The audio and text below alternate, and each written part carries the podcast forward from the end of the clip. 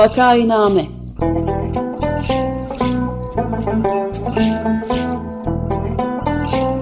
Salgın günlerinde memleket manzaraları.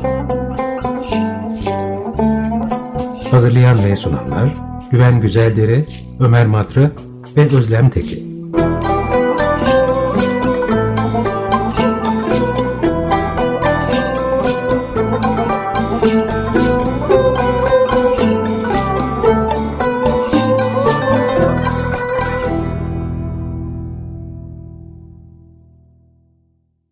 Vakainame'ye hoş geldiniz. 95 FM Açık Radyo'dasınız. Programı Ömer Matra, Özlem Teke ve ben Güven Güzeldere birlikte yapıyoruz.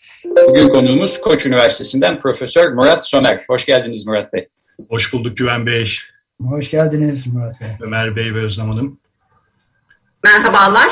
Bugün konuğumuz Profesör Doktor Murat Somer, Koç Üniversitesi Siyaset Bilimleri ve Uluslararası İlişkiler Bölümü öğretim üyesi. Başlıca uzmanlık alanlarının karşılaştırmalı siyaset ve politik ekonomi olarak sayabiliriz.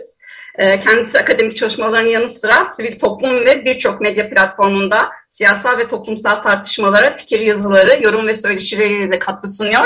Hoş geldiniz hocam. Hoş bulduk Özlem Hanım. Biz şimdi geçen hafta Profesör Nilgün Toker'le iktidar kavramı üzerinden bir felsefi analiz yapmaya çalışmıştık. O programa devam niteliğinde ama bu sefer siyaset bilimi açısından konuya yaklaşarak bu tartışmayı sürdürelim diye düşündük.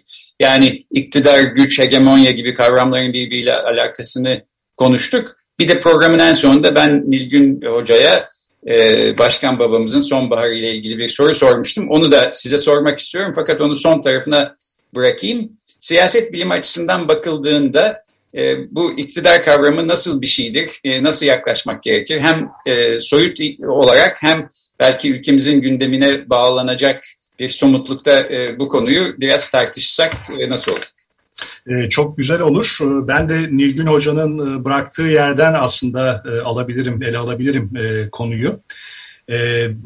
Aslında siyaset biliminin ve siyasetin bu iktidar kavramını, güç kavramını, tahakküm kavramını ele alış biçimiyle hem bir yandan maddi dünyadaki değişimlerin, sorunların bir ilgisi var. Onlarla paralel bir şekilde değişiyor. Hem de bilim felsefesiyle ilgisi var. Yani maddi sorunlar bugün örneğin dünyada yaşadığımız iklim değişikliği olsun, nüfus patlaması olsun, bunun sonucunda dünyadaki kaynakların hızla tükenmesi ve bunun tezahürü olarak ortaya çıkan göç sorunu gibi, terör sorunu gibi, güvenlik ya da diyelim güvenlik sorunları, bunların hepsi hakikaten yeni siyaset arayışlarına da yol açıyor ve bu siyaset arayışlarına yol açarken entelektüel olarak da siyaset bilimciler de, kamusal entelektüeller, siyasetçiler de ne nasıl olabilir, daha farklı nasıl yapılabilir düşünmeye başlıyorlar. Bu anlamda bu maddi dünyanın bilim felsefesinin değişmesine paralel olarak hakikaten bugün bu dünyada yaşadığımız büyük sorunlara karşı farklı siyaset tarzlarının ve iktidar modellerinin arandığı bir dönemden geçiyoruz.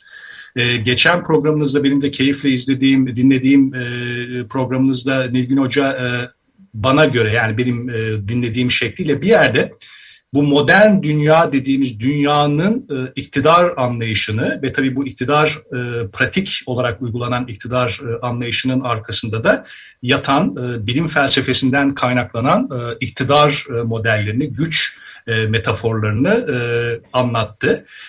Bu çok önemli. Modernite dediğimiz işte 19. yüzyıl, 20. yüzyıl bir yerde bu modernitenin zirvesi. Bir yandan çok büyük başarıları var. Teknolojik anlamda, sağlık anlamında düşünün bir yaşam süresi normal 30 yıllarda 40 yıl kadar iken bugün işte 80-90 ilerliyor. Müthiş bir teknolojik gelişme, ekonomik büyüme, maddi refahta bir gelişme. Bunlar başarılar ama bunun yanında da büyük başarısızlıklar var tabii modernitenin. Her şeyden önce de insanla doğa arasındaki ilişki bağlamında büyük bir başarısızlık. Dolayısıyla biz doğamızı hızla bitiriyoruz. Dünya nüfusu bugün işte 7 milyonlar, 10 milyonlara dayandı. Çok yakın zamanda ulaşacak. İşte bu modernitenin hem başarılarının hem de başarısızlıklarının arkasında belli bir iktidar anlayışı ve güç modeli yatıyor. Bunun arkasında işte felsefesi de var, pratik de var ve belli devlet modelleri de var. Burada bir parantez açarsak ülkemizdeki işte bazen Kemalizm, işte laikçilik ama daha az bilinen bir şekliyle İslamcılık olarak da tanımlanan ideolojiler ve son derece modern ideolojiler ve onların da siyaset anlayışı, güç anlayışı tam da işte buna dayanıyor. Bunu anlamak çok önemli. Nedir bu? Fakat hani tekrar bunu bağlamış olayım. Yani bu bağlamak istediğim konu, ben de bu söyleşide bu siyaset, güç anlayışından kaynaklanan siyaset anlayışının hakikaten sorunları çözemediği bir dönemden geçiyoruz ve bilim felsefesindeki yeni gelişmelerle paralel olarak da yeni siyaset tarzının ortaya çıktığı ya da böyle bir arayışın olduğu bir dönemden geçiyoruz. Ben de bunu anlatmaya çalışacağım ve bunu kendi dünyadaki ve ülkemizdeki de somut problemleri, olayları da bağlamaya çalışacağım. Kısaca önce şunu hemen özetleyelim. Yani bu bahsettiğim iktidar anlayışı, modernitenin arkasında yatan nasıl bir güç modeli, nasıl bir iktidar anlayışı? Oldukça mekanik bir güç modeli bu ve öyle bir metafiziğe de dayanıyor.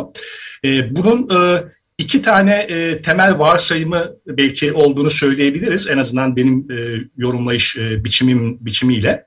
Birincisi bu gücün işlediği, devrede olduğu uzayın, mekanın ya da uzayın diyelim sabit olduğu varsayımına dönüyor. Yani uzay sabit.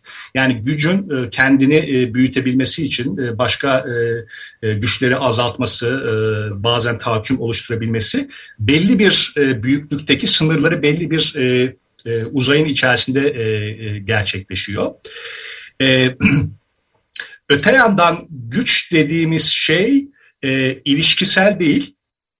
Bir güç var, onun karşısında başka güçler var. Bunlar birbirleriyle mücadele ediyorlar ama ilişkisel değiller. Toplamı sıfır bir güç ilişkisinden burada bahsediyoruz. Yani bir güç, çünkü enerji, uzay sabit büyüklükte olduğunu varsayarsak eğer, bir gücün çoğalması bir başkasından alarak oluyor. O sabit uzay içerisinde sizin daha büyük bir yer kaplamanız diğerlerinin daha az yer kaplaması anlamına geliyor. Dolayısıyla toplamı artı olan bir ilişki biçiminden çok toplamı sıfır olan bir ilişki biçiminden bahsediyoruz. Bunu ben bazen anlatırken de şöyle anlatmaya çalışırım. Yani bir asansör veya minibüs siyaseti derim ben buna. Burada bir mekan vardır, değil mi? Bir minibüsün içi veya bir asansör. Onun içine yolcular girdikleri zaman önce bir ne olur? Bir yerleşme dönemi olur, değil mi? Herkes böyle bir köşeye doğru dağılır ama ondan sonra zaten yer de azalır. O dönemde böyle bir kımıldama dönemi olur. Taşların yerine oturması, herkes belli bir konuma yerleşmeye çalışır. Ama bir noktada da herkes bulunduğu yere yerleştikten sonra da bu yerleşme döneminde de bir müzakere olur. İşte hatta bizim kültürümüzde de çok vardır hafif bir omuz teması. Bir kişi biraz yana çekilir, siz onun bıraktığı yere geçilirsiniz. Öyle bir kımıldama dönemi. Ondan sonra çok fazla hareket etmek de mümkün değildir. Yani bir kere bir yerleştikten sonra ya siz bir başkasının yerini alacaksınız, bir yolcu inecek. Ya bir dış şok olacak, ne olacak? Büyük bir sarsıntı olabilir, değil mi? Ani bir fren yapar minibüs veya asansörün aniden durduğunu düşün. Orada bir çalkalanma olur ve orada yer değiştirme söz konusu olabilir. Burada uzay sabit olduğu için, mekan sabit olduğu için ilişki bu şekilde oluyor.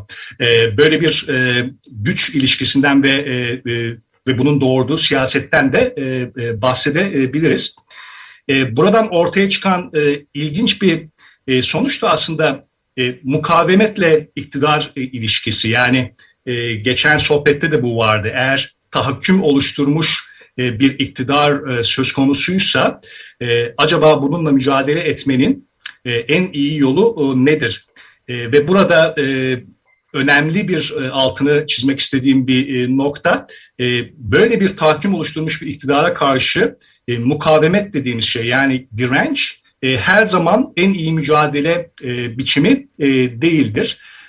Hatta bu mukavemet o iktidarı hegemonya oluşturmuş, tahakküm hükmeden iktidarın daha da pekişmesine yol açabilir. Bu önemli bir nokta. Ona gelmek istiyorum.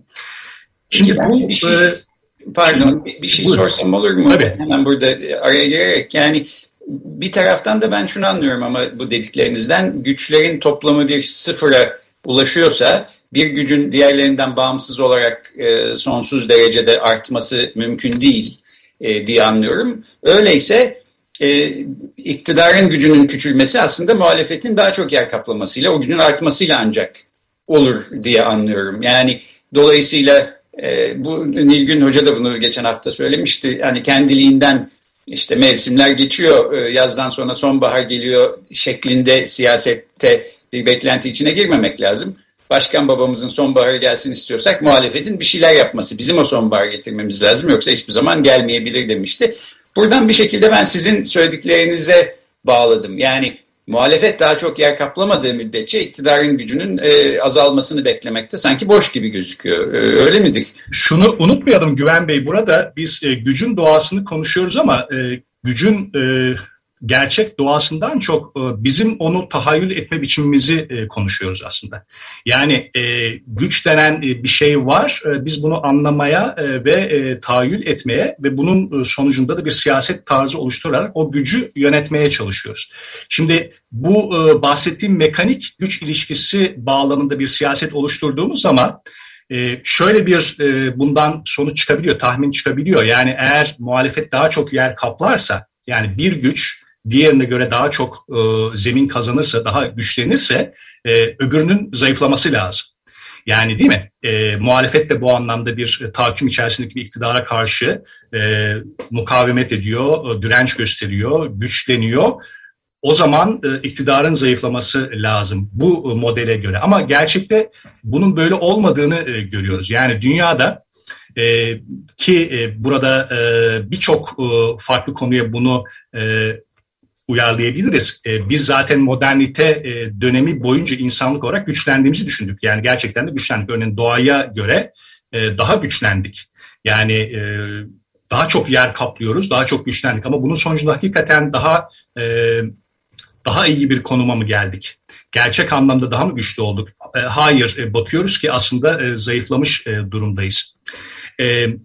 Daha siyasete, siyasal ilişkilere yakın bir örnek vermek gerekirse, bugün dünyada benim işte kutuplaştırma siyaseti dediğim kutuplaştırma siyasetini kullanarak otoriter rejimler kuran popülist, sağ popülist, sol popülist, ama hepsi de popülist değil, fazla kullanılan bir terim. Otoriter ideolojiye ve niyetlere sahip birçok yönetim var, lider var. Şimdi bunlara karşı da muhalefet bunu engellemek istiyor, bu gidişatı değiştirmek istiyor ve buna karşı da bir mukavemet, direnç üzerinden bir siyaset geliştirmeye çalışıyor. Bu bahsettiğimiz mekanik güç modeli bağlamında bunu yorumladığımız zaman muhalefetin güçlenmesi, iktidarın zayıflaması gerekir ve burada da eğer muhalefet demokratik bir ideolojiye sahipse demokrasinin kazanması gerekirken gerçekte bunun olmadığını görüyoruz. İşte bu da bizim güç ve siyaset tarzlarına farklı bir bakış açısı getirmemiz gerektiği ihtiyacını doğuruyor. Burada iki tane işte sorgulamamız gereken şey, bu biraz önce anlattığım mekanik güç ilişkisinin altında yatan varsayımları sorgulamak. Birincisi, özellikle siyaset açısından bakarsak siyasetin faaliyet gösterdiği uzay, alan sabit değil. Biraz önce verdiğim örnekte de onu anlatmaya çalıştım. Aslında bir tür kısır döngünün içerisine giriyorsunuz. Bir tarafın güçlenebilmesi için öbür tarafın zayıflaması lazım. Bu bir dönem gerçekleşse bile ama bunun uzun vadeli sonuçları oluyor. bir artçı dalgaları olarak düşünün. O zayıflayan güç belki bir sonraki dönemde kendini toparlayarak belki bu sefer de o sizi zayıflatıyor. Öte yandan bu kutuplaştırıcı siyaset uygulayan politik aktörler bir mukavemetle karşılaştıkları zaman bunu kendini güçlendirmek için kullanıyorlar. Ben buna kaldıraç siyaseti diyorum. Yani bir aslında onun güçlenmesi, örneğin kendi tabanını mobilize etmesi, kendi tabanını konsolide etmesi, motive etmesi için onun bir rakip göstermesi, bir tehdit göstermesi gerekiyor. Yani bütün bu otoriter rejimler ne diyorlar kendi destekçilerine? Bizim bir amacımız var, biz bir gücüz. Bir araya gelerek zaten bir güç oluşturduk ve bir yere gitmek istiyoruz. Bir yöne gitmek istiyoruz. Ama bir engelle karşılaşıyoruz diyorlar, değil mi? Bizi engellemeye çalışanlar var. Yani bizim önümüzde bir takım bariyerler var. Dolayısıyla ve o muhalefet direnç gösterdiği zaman bu tam da işte onun aradığı gerekçe haline geliyor. Bakın bizim daha da güçlenmemiz lazım ki bu direnci aşabilirim, gitmek istediğimiz yöne doğru gidebilelim. Bir duvarla karşılaştığı zaman bu duvarı bir kaldıraç olarak kullanıyor ve bu onun daha da güçlenmesine yol açabiliyor. İşte burada bizim bu kısır döngüyü aşabilmesi için demokrasi isteyen ya da işte çevre sorunlarına çözüm bulmak isteyen çevreci siyasetin ya da klasik ulus devlet modellerine alternatif farklı gruplara, farklı kimliklere daha çok özgürlük sağlayabilecek bir devlet ulus ya da devlet modeli arayışında olan siyasetlerin şunu görmeleri gerekiyor. Bu kısır döngüyü aşmak için alan açma siyasetine yönelmesi gerekiyor. Yani direnç siyaseti değil, mukavemet siyaseti değil, alan açma siyaseti. Yani siyasetin faaliyet göstermediği yeni bir alan açmanız lazım. Yani o uzayın sabit olduğu varsayımını ortadan, devreden çıkartıp siyasetin faaliyet gösterebildiği yeni bir alan açmanız lazım. Yani bu nasıl oluyor? Yeni bir soru ortaya atarak ve siyasetin ve güç ilişkilerinin ilişkisel olduğunu da düşünerek öyle bir hamle yapacaksınız ki o hamle yoluyla daha evvel siyasetin gündemini oluşturmayan, faaliyette bulunmadığı yeni bir alan siyasetin ilgi alanı içine girecek. Siyaset orada faaliyet göstermeye girecek. Yani siz uzayı genişleteceksiniz.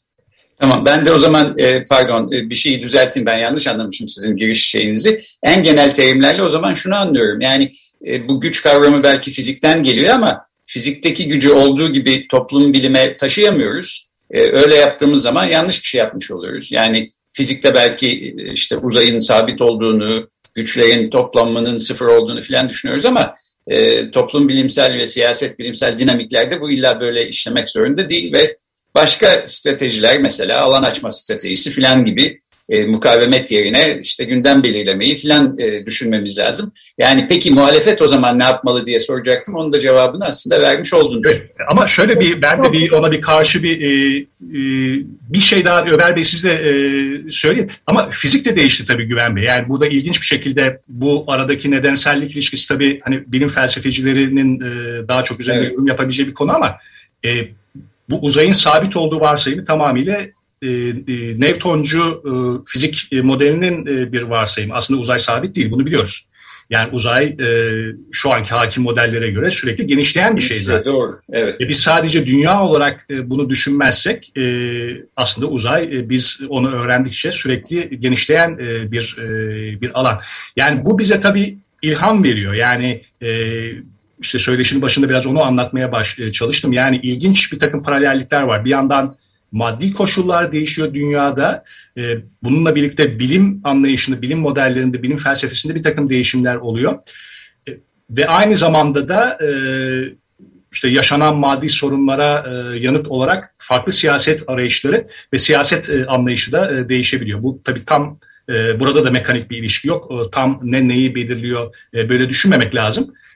Fakat bu şekilde bir dönüşüm oluyor ve dünyada da hakikaten bir yandan bakıyoruz bilim felsefesinde bu gelişmeler var, maddi koşullarda bu gelişmeler var Ama bir yandan da işte hakikaten siyasal ideolojilerde ve değişik siyaset tarzı arayışlarında anlattığım yönde bir takım gelişmeler var.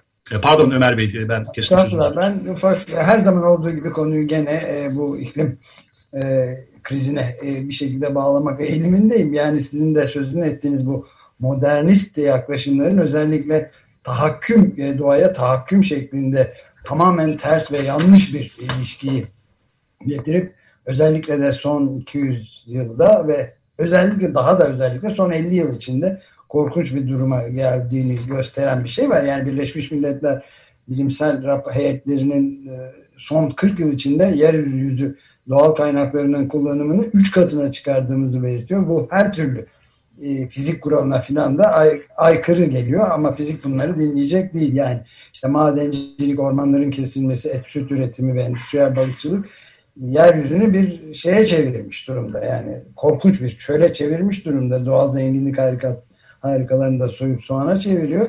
Ve bu durumda ancak işte şeyi genişletmek, biraz önce Güven Bey'in de söylediği gibi yeni teknolojilere, yeni ekonomilere ve yeni yaşama tarzlarına geçmemiz gereken bir çeşit devrimci bir dönüşüm gerektiğini düşünüyorum ben.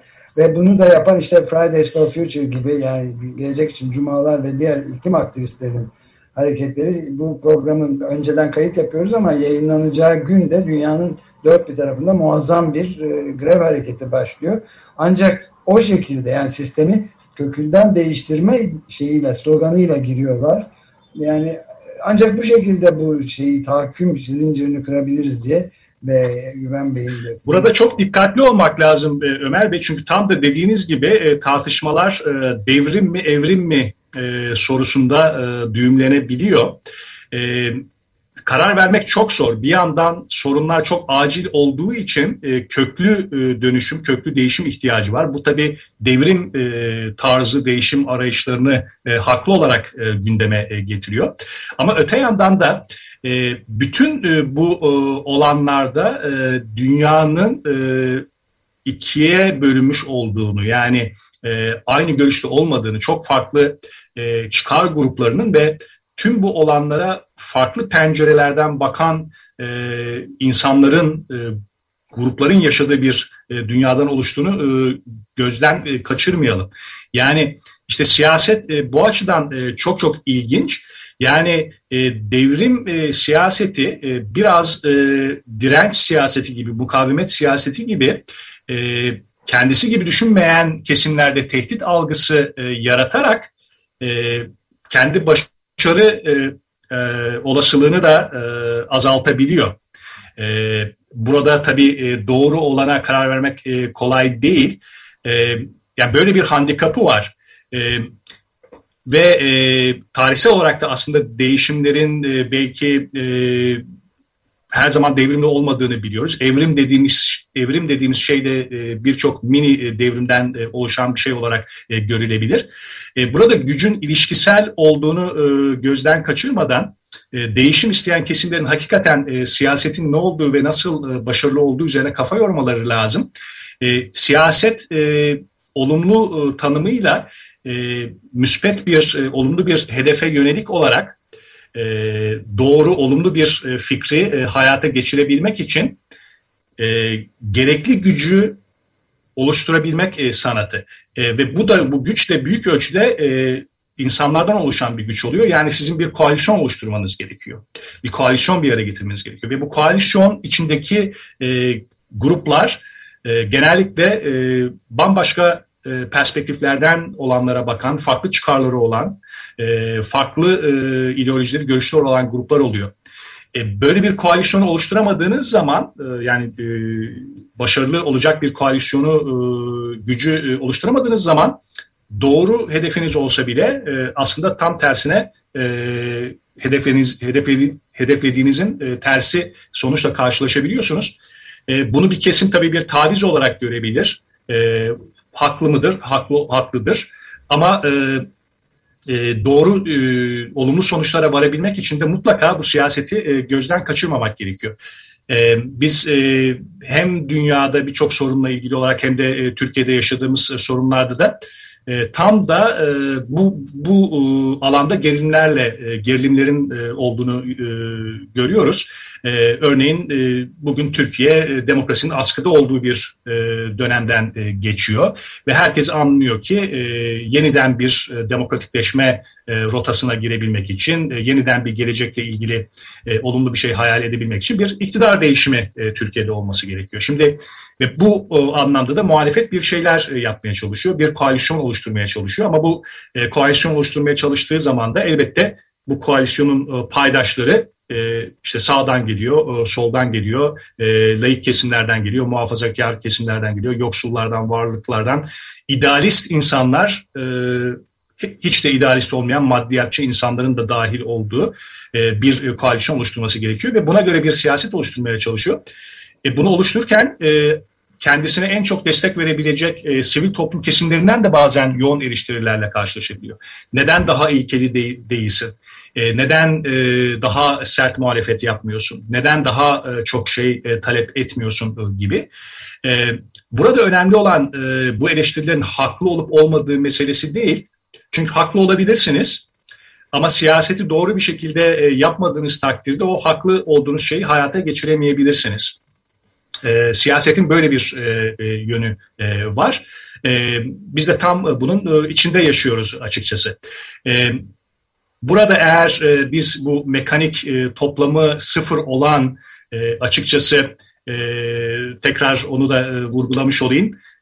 Gerek işte 20. yüzyılın başında Türkiye'deki Kemalist siyaset olsun, işte İslamcı siyaset olsun dünyanın dışında değildi. Dünyadaki o dönemde hakim olan hakim felsefelerin, düşünsel iklimin ürünü olan düşünce biçimleri, siyaset biçimiydi bunlar. O anlamda hiç de şaşırtıcı değillerdi. Fakat bu siyaset biçiminin Türkiye'de Soğuk Savaş'tan sonra bile oldukça devam ettiğini uzun süre devam ettiğini görüyoruz. Yani 21. yüzyıla kadar örneğin siyasal partilere ama sadece siyasal partiler değil, vatandaşların sivil toplumun da siyasete bakışının biraz böyle sıfır toplamlı siyaset bakışı olduğunu görüyoruz. Ben böyle bir dönemeçte olduğunu düşünüyorum. Yani birçok kesim daha farklı bu artı toplamlı bir siyaset tarzına geçme arayışı içerisinde. Yeni alanlar Kürt sorununda olsun, laiklik konusunda olsun, ekonomik bölüşüm konusunda olsun, kadın erkek ilişkileri, kadın hakları, cinsiyet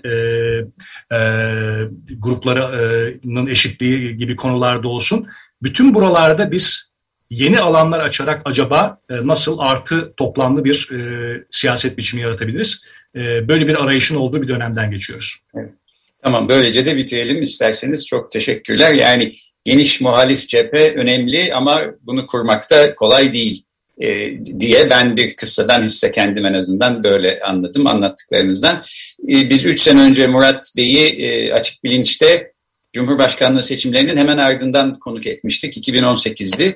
En azından şuna dikkat çekmek isterim. O zaman başkanlık sisteminin işte yeni başlayacağı bir dönemdi. Bambaşka bir psikoloji içindeydik. Bugün Başkan babamızın sonbaharı mı diye başka bir şeylerden bahsediyoruz. 2018'de olduğumuz zamanda değiliz. Bunu da herhalde hatırlamakta fayda var. Son bir cümle onu söyleyebilirsem. Yani mukavemet değil mesele burada bu konuda. Mesele başkan babaya o doğru bir ifade olmuyor. Otoriter bir iktidara alternatif bir siyasetin, programın, modelin ortaya çıkması. Çözüm orada. Evet. Peki, çok teşekkürler. Bugün konuğumuz Koç Üniversitesi'nden siyaset bilimci Profesör Murat Somer'di. Haftaya başka bir konuda görüşmek üzere. Hoşçakalın.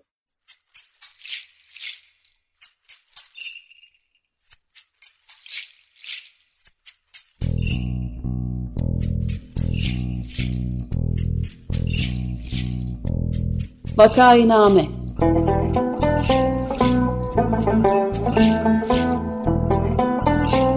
Salgın günlerinde memleket manzaraları.